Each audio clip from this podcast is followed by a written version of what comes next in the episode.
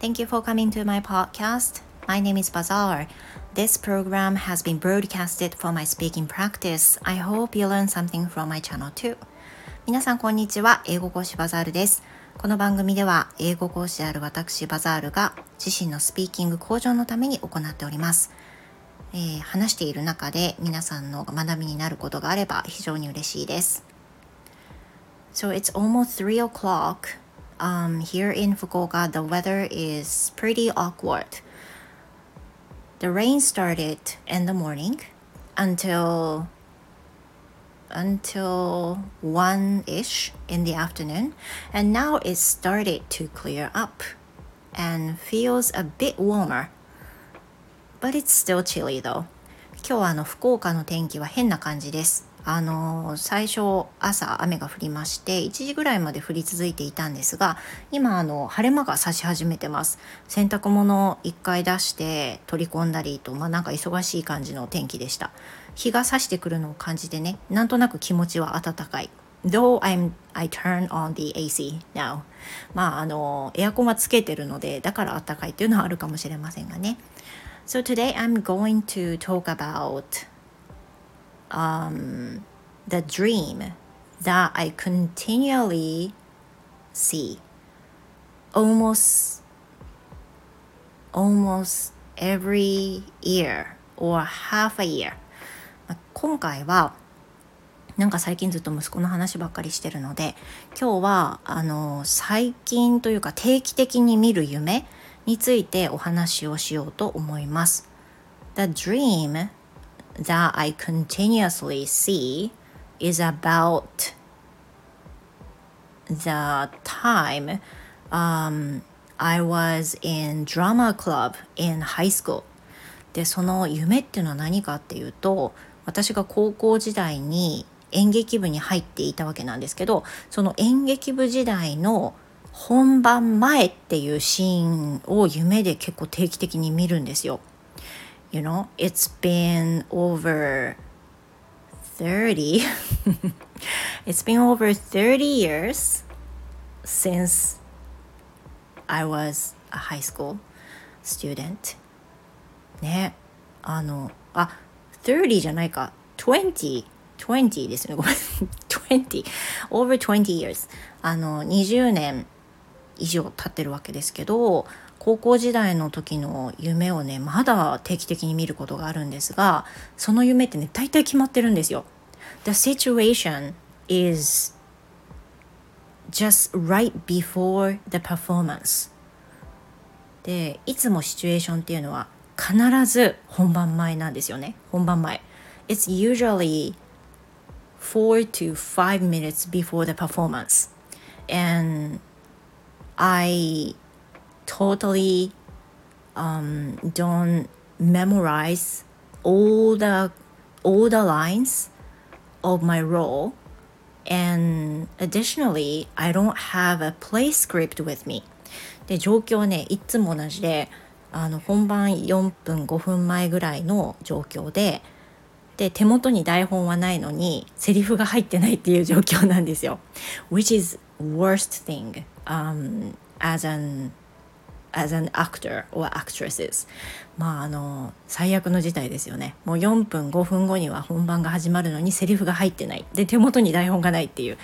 That means you know I can't make sure、uh, the lines I have 私が言わなきゃいけないセリフが確認できないってことなんですよね And every time I feel upset about the situation, and I try to borrow a playbook from someone else in the same club, で必ず、えーと、台本がないんで部活部部で同じ人の誰かの台本を借りてちょっと貸してって言うんですよ。So I usually say, um, excuse me, can I borrow your play script? I want to make sure my line みたいな感じで言うんですけどもう必死になってとにかく最初の出だし最初のセリフを思い出そうって言って最初のページの自分の役を見るんですよね。それであこれだこれだっていう風な本番前のところ。でも覚えきれるわけないんですよ。もう4分ぐらいしかないので本番までね。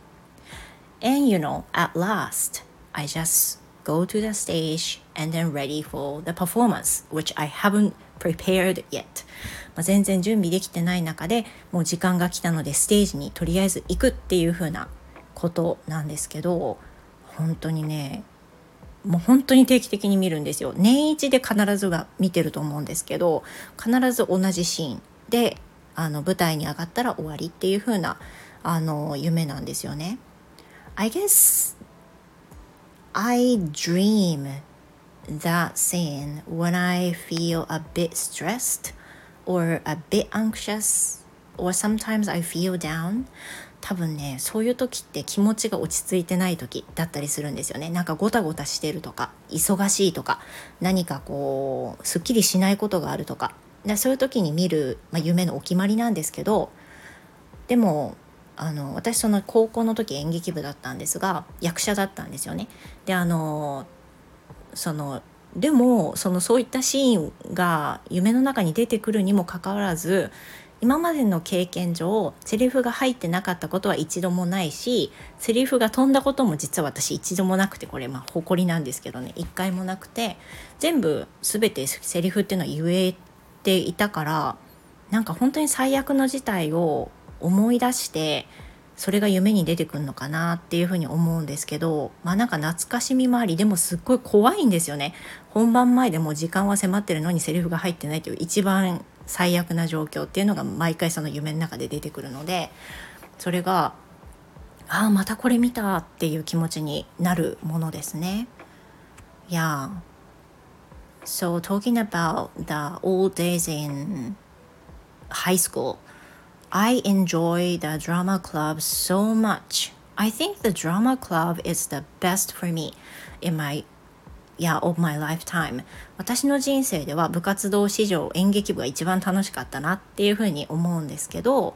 なんかね演劇はね機会があったらもう趣味でいいからやりたいって思うぐらい、まあ、趣味じゃないと大変ですよねきっとねって思うんですけど懐かしいなっていうふうに思い出します。まあ、当時はそのね、役者をしていてであの部員もそんなに多くなくてっていう中で女性部員しかいないからあの背が高かった私は、まあ、男性役になったりすることも多かったりしてそういう風な思い出があります。演劇部でつながっていた友達は地元の友達でもあったので今でもねあの地元に帰ったりする時には会うメンバーはほぼ演劇部っていう風なことになります。いや So that will be about my story for today. 皆さんのね、繰り返し見る夢ってどんなものですか？Please leave some comments through Twitter or on the comment box uh, on this podcast. So thank you very much for listening, you guys, and I hope you have the wonderful day and see you in my next episode. Goodbye for now.